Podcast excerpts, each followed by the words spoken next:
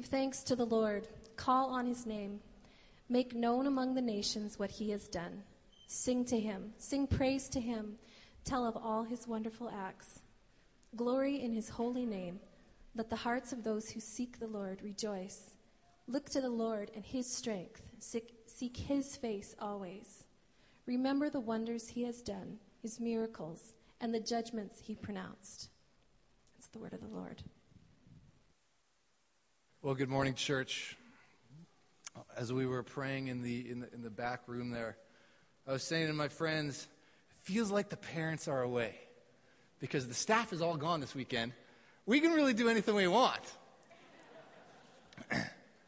uh, our special speaker this morning, I've known since I was wee, wee little, and he's a, he's a good friend, and he's been in various uh, pastoral positions and professor positions, and now he is the associate regional minister, minister for the A B A, and I guess our babysitter this morning. So please welcome Terry Fossum.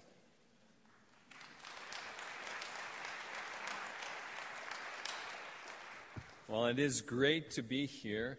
I uh, was just sharing with uh, Brad just before I came in today that Uh, in, in the history of T C C, I've uh, been twice to be able to speak, but the first time was about the second year T C C was uh, in existence, still meeting in the Anglican church facility, and it was a long time ago, and the years just slip by, don't they? But I do want to bring you uh, special greetings from uh, my colleague Jim Leverett and uh, Uh, Andrea Schroth, who we work together in the A B A office, which is just down twenty-third Avenue uh, towards Gateway. Um, but we work not as the association, we work for the association. The association, it sounds like some big deal. But it's just it's just a reality that, that as it should be, churches uh, all over this city and this province and this country work together uh, across denominations and in various ways to serve the Lord in building the kingdom and and uh, loving people in the world around us. And there are a group of churches in Alberta that have chosen to associate together, sixty of these churches, and T C C, you are one of those churches, um, to in, in order to cooperate more intently at certain things. Um, working internationally, working to do provide education, theological education, camp ministries, and many other things. So we associate. That's why we are an association. And I really, really find it a privilege to to work in that regard. And you can chat with me about more about that because I don't want to take more time to talk in that regard. I just wanted to bring you greetings from a whole bunch of churches that uh, work together with you. But let's pause and pray as we uh, take a moment before we look at the scriptures again. Lord, thank you for the privilege we have to worship freely, to worship without concern about what that might mean in our day-to-day safety, to, to worship in such a way that it causes us to discover again and again the truth of who you are. And we pray that as we take time to look into your scriptures, there will be an awareness that grows in each one of us in that regard. Thank you for this time. And we pray that you would be pleased with what we do now, but also as we step beyond these doors, what we do in the days of our lives. In your service, we pray in your name, Jesus. Amen. It wasn't too long ago, but I happened to be lying down in, in our living room on our Chesterfield, which is again only about five minutes drive east of here, as my temporary home care bed, because I was recovering from surgery. I was dozing when I heard a subtle knock on the outside door of our home in South Edmonton, and and two immense bodies quietly shuffled in my direction. At first I thought I was dreaming, Then I kind of wondered if the codeine was out of control, until I noticed that these forms were dauntingly familiar from my past. Two of my brothers had come to pay me a visit as I was recovering from surgery. It was an experience not easily forgotten. These men seemed like giants to me all throughout my life, particularly more, though, as I lay from the vantage point of my Chesterfield, looking up helplessly at them, because they are not small guys. I mean, I'm kind of a skinny runt, but they are not. I mean, my older brother is six foot three, weighing about two hundred ninety, three hundred pounds. My next older brother, just younger than me, is a svelte, you know, two hundred thirty pounds, standing at six foot five. And both of them are very blonde and balding, Norwegian types, you know, wearing these reddish type beards, looking like Eric the Red and Leif the Lucky getting off the boat uh, some time ago in, in Canada. Put a couple of helmets on these guys and you'd be saying, run for your women and children because they're back, you know, and we... We we had these moments together as brothers on that day. We laughed as we recalled the fun times we had growing up as kids, diligently cleaning one side of the barn I, with one of my brothers, throwing the manure across the manure spreader on the head of my other brother. You know, those kinds of wonderful things. It explains the loss of hair. I mean, uh, they, they they really miss me, you can be sure. We assured uh, each other of how much fun it was as we remem- remembered being with Mom and Dad and all ten of us kids in my dad's Plymouth station wagon in the late sixties, early seventies. We remembered wrestling together, wrestling everywhere, on the front lawn till we wrecked my dad's lawn, and then we moved into the living room, and that was not very popular to my parents either. We remembered homemade French fries that we would have. We remembered foster children that my parents had by the dozens. We laughed and laughed until it hurt, and it hurt because I was trying to recover. It had been such a long time since we as brothers had spent time together. How fast those hours slipped by as we shared. So we seized the moment while we could, and it was just great. In fact, for me, it was therapeutic, even healing. It was a moment in time I'll never forget, these two brothers coming to see me, because my brothers had taken the time from distant places and put out the effort, gone the journey all the way to Edmonton to be with me. Email is great. Phones are really a part of our lives. We carry them on our hips everywhere we go. But there's just nothing like being there, is there? And really, within the context of relationships, the greatest gift for all of us always is to be with one another. Isn't that the case? That's why so much of the wonder of the gospel, so much of the fullness of God's grace is wrapped up in one particular word. A word that we used a lot just a month or so ago as we celebrated around the Christmas season, and it's the word Emmanuel.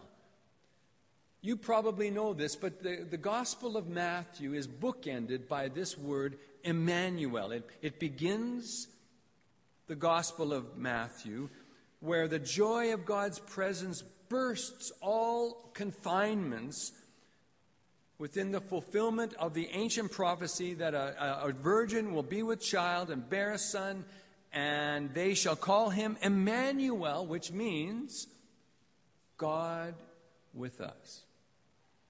And there we find that same word at the very end of the Gospel of Matthew, where the, the permanence of God's presence with us is assured in conjunction with our Lord's great commission, as he says, now, if you are my followers, go into all the world and, and make disciples. Encourage people elsewhere to follow me. And remember, I am always with you.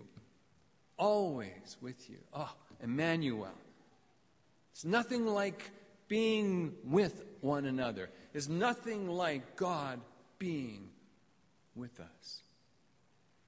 He's with us right now. And of course, the reality of being in close relationship with the living Lord is not introduced in just in the New Testament. Living in the presence of the Lord is an ongoing biblical theme. Right at the dawn of creation, at the earliest days of Eden, God is described as walking with his human creation in the cool of the day. The man and his wife hid themselves from the presence of the Lord, it says just a little bit later, which implies that they were in the presence of the Lord. Sin entered into their lives and they hid themselves from that presence. Genesis chapter three. You might want to take time to look that over again and to just think about what that might have been like. In accord to God's promise to Moses following the Exodus from Egypt, his presence, God's presence, would mark the encampment of the people of God. God said, "My presence will go with you and I will give you rest." It was evidenced by the pillar of fire by night and the pillar of cloud by day, that they would always see that God was with them. Throughout the Old Testament songbook, the psalmist persistently reflects the same wonder-filled truth with statements like this.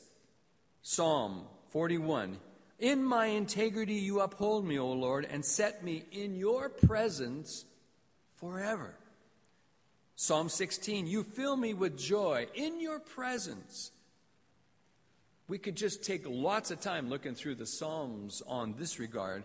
The wonder, the power of being with the Lord, of living life in his presence, just can never be overstated. Because wherever God is, wherever God is, things happen. Dynamic things, transformative things happen. Exciting things, unexpected things sometimes, miraculous things, things which may be uncomfortable, things which may shift the paradigms of our worldview, things that may move us outside of the box of our cozy confinements, things which may not even always be easy to understand, but things which matter. Wherever God is, things which matter happen, things which make history, things worthy of praise, things worth living for, wherever God is. We heard from Psalm one oh five just a few moments ago as Melanie Lee read it for us. It's a record of, the whole chapter is a record of some of the amazing things that happened among the people of God as they journeyed with him from Exodus out of Egypt into the wilderness through the, in towards the Promised Land. As they adventured into an unknown place, into a place, though, which would always have his presence. And the first five verses of this chapter of Psalm one oh five are kind of like an appropriate summary response of how the people of God should be responding to the wonder of his presence among us. So these first five verses are what we want to take a moment to look at this morning. Psalm one oh five, one through five, become a functional outline, really, of what is involved in truly worshiping the living God. Sometimes it's difficult to know, what is it that I should do to, to bring glory to God, to honor him, to worship him? And even corporately, we struggle sometimes with that. But according to Psalm one oh five, verses one through five, we worship the Lord when, first of all, we consider the presence of the Lord. The psalmist says at the end of these five verses, "Remember the wonders of the Lord, what he has done, his marvels and the judgments of his mouth." Remember, consider. Verse two, it says, "Meditate on his wonderful acts." Maybe you've heard this before, that the Hebrew word for meditate, as it's used right in this particular verse, is the Hebrew word siach. I had to just clear my throat a little bit. If you want to practice that, you do it after lunch. That would be a better thing. But this word to meditate literally means to chew the cud. right? It conjures up the pictures of agrarian bovine reality, of old Betsy, that faithful Holstein milk cow, and I know I've milked enough of them, lying in the, the cool shade of a big old tree after a long morning of grazing in the green meadows in the back forty, bringing back up, regurgitating one, you know, they have these four stomachs, right? Regurgitating that, that food from one of those four stomachs, a green, slimy wad of partially digested breakfast, just to enjoy it again. Chew on it a little bit more. I know I shouldn't be bringing this up with all this good food being prepared out back there. It's not good table manners. Anyway, don't talk about it later on. But it, it this describes for us what it takes in order for this old Betsy to be able to absorb the nutrients and to keep bringing it back up again, to meditate once again upon all that it is that it means to be in the presence of the Lord. Meditate upon his wonderful presence and his grace and who he is and what he's doing and what he intends to do. In some ways, bringing this up about our journey of faith, embarking with us on a spiritual adventure with him. And the psalmist recommends that we take that time to remember all that he's done, ruminate upon his marvelous deeds, chew on the significance of all that that means, to consider again the presence of the Lord. According to the psalmist, we worship the Lord when first we consider the presence of the Lord. Secondly, we confess the presence of the Lord. The psalmist goes on to say, "Make known his deeds among the peoples. Glory in his holy name." This word for glory here is a Hebrew word, halal, which is rooted in the verb, which means to make it clear. And it literally means to shine it forth. To glory means to make it a show, means to be clamorously, foolishly raving, boasting. That's what it means, to glory in his holy name. Here we have been given literally bragging rights, the opportunity, really the expectation to broadcast all about God, to, to shout it out, to send it across the airwaves, everything we know about God and what he's done and who he is. The psalmist is unashamedly declaring that as we set out on a journey with our Lord on a day-to-day basis, we need to open our mouths about the Lord, confess the presence of the Lord. What's going on in your life? Well, let me tell you, yeah, just yesterday I prayed and this is what's happening today, and you got to know me from way back when and look at me right now. I don't throw manure at my brothers, anyway, whatever, you know, I mean, you know, things have changed, and you can glory in, in the journey with the Lord, according to Psalm one oh five. We worship the Lord as we consider his presence. Secondly, as we confess the presence of the Lord. But third, as we celebrate the presence of the Lord. Listen to the psalmist break out in unrestrained joy. Oh, give thanks to the Lord. It's kind of like, it wasn't like, oh, man, give thanks to the Lord. It was like, ah, you know, here the psalmist is sending an open invitation to join in a celebration, as if to say, come on, everyone, it's time to party for the Lord. Sing to him, it says in verse two. Sing praises to him. The first word for singing here, the psalmist uses the word shur, which means like a, a strolling minstrel. It's like somebody with a little Uh, you know, ukulele or banjo kind of walking around, oh, the Lord is good to me, and so, you know, you don't want me to do this. I'm honestly, you don't. That's kind of the word, that's what it means right there. The second word for singing is zalmar, which means to sing while you're, as instruments are being played. Lot like what was going on here just a few moments ago. Let the heart of those who seek the Lord be glad, it says. The psalmist would have no one praising God mechanically, kind of going through the motions, you know, or coldly, or objectively. According to the psalmist, the only way to celebrate the living God is from the inside out. is, is to let the heart be known, is, is to get it out there. Woohoo! According to Psalm one oh five, we worship the Lord, we, we consider the presence of the Lord, and then confess the presence of the Lord, and celebrate the presence of the Lord, but also, and this is kind of the key in this whole passage, as we crave the presence of the Lord, as we seek the Lord and his strength, seek his face continually. Again, there are two important Hebrew words, different words, for this word seek. The first is darash, which means to frequently, relentlessly pursue. Seek the Lord relentlessly and his strength, frequently the, the Lord with, with pursuit. Relentlessly pursue the Lord. Second is baukash, which means to beg or to desire or to crave, oh, like a good cup of coffee at a certain time of the day. Beg to be with him, the psalmist says. Desire his face continually. Crave his presence. The psalmist is clear. The presence of the Lord is something to long for.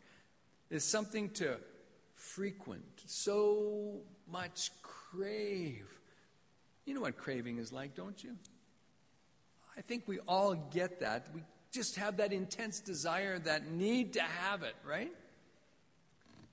Some of you have been pregnant here. I know that. There are kids running around all over the place. And, or you know someone that has, you know, you got a wife or a friend that's been pregnant. You know, there's always those unusual stories of cravings, right? You know, pickles, licorice, you know, ice cream or a combination altogether. You know, those foods which suddenly sound incredibly inconsistent but are so important. I gotta have it, gotta have it.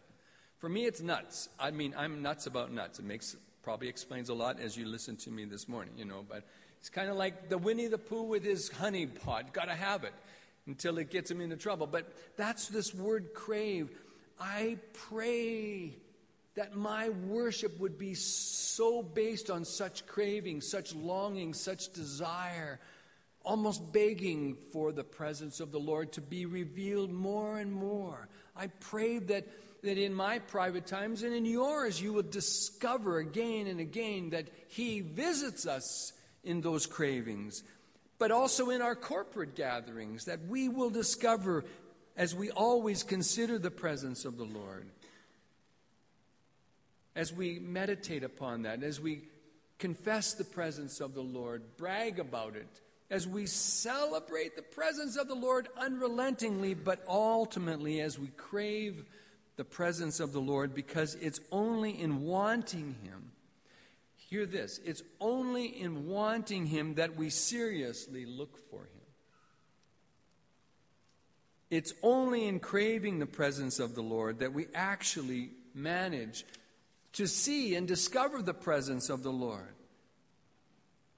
So the question that's begging in this passage for us without really asking us, but it is a question, how badly do we want to discover the presence of the Lord? To know that he is with us, to discover his presence in ways that may be somewhat surprising. To actually long to live in his presence. God himself promises through the prophet Jeremiah that you will seek me and you will find me. It's not, a, it's not conditional here. When you search for me with all of your heart. It's not a question of whether or not that will happen. You will seek me and you will find me. When you search for me with all of your heart, when you want to find me, God is never hiding, never. He's hoping that we want to be with him. God is waiting for us to seek his face, to crave for his presence, because as we said moments ago, when we do, things happen. When we crave for his presence, we discover his presence. And, and when we discover his presence, we work with him in that presence. And then things really begin to happen. In so many ways, kind of a renewal goes on in, with deep within us. Sometimes we use the word revival But we don't want to un- misunderstand what that's all about. It's not just about getting emotional, although that's part of it. We're talking about the inevitable unfolding of life that happens in the revealed presence of the Lord. You and I cannot be in the presence of the Lord and remain ever ambivalent or complacent or kind of ho-hum about life. It may not be even safe, but it will be powerful and transforming and exciting and wonder-filled. Remember what was said in, in, the, in the Chronicles of Narnia when... when uh, When uh, they were wondering, these children were wondering about whether or not it's going to be safe to be meeting Aslan, right? You remember that story? And Beaver says, safe. No one said anything about being safe. But it's wonderful. It's powerful. He is the king. Guess who? We are living in this presence of God. Historically, whenever unbelievable things happen on a on a major global or national scale, which we identify as times of revival, it's almost like the curtain that seemed to be concealing the living God is drawn back, and, and the presence of the Lord is revealed, and He is experienced with a greater perception than ever before. And I believe, friends, this is exactly what He wants for us on a daily basis. But also in our corporate dynamic, our Lord wants us to enjoy His presence. The classic Westminster Confession tells us that the chief end of man, of humanity, is to glorify God and enjoy Him forever. Do we enjoy Him? What would it take to experience Jesus among us? Response I pray for us today is in the question of His presence. I pray the response is, yeah, yes, I want that kind of experience with Him. I want that prolonged visit from this friend, this wonderful friend, this Jesus. I want Him. I crave the presence of God. Crave is a strong word. And I hope that it, it doesn't sound trite. I don't want us to miss the intensity of what this actually means. I believe that as we crave the presence of the Lord, we will discover or rediscover that first love that we have for Him, our first love with Him. Imagine what could happen if, if God's people all throughout this city, all around this province and around this nation would earnestly, honestly, passionately desire, crave the presence of the Lord, because make no mistake about it, He is with us. He said He is, He is. Emmanuel, I will always be with you. Make no mistake, He is with us. The question is, do we want to live in that presence? I mean, live. May be written in our day, as it was in events of the Great Awakening, seventeen forty. Behold, the Lord whom we have sought has come into His temple. He is here. Praise be to God. Praise your holy name, O living God. We worship you today. We say, not just because it's It's expected of us, but because as we think about who you are, we say it again, you are amazing. You are great, O living God. How great you are, O God.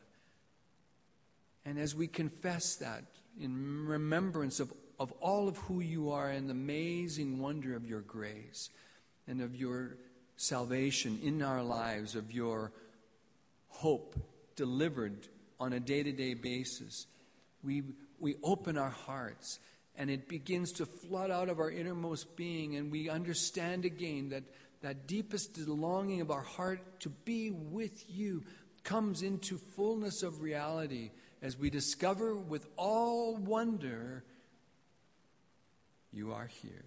Oh, how great you are, oh living God.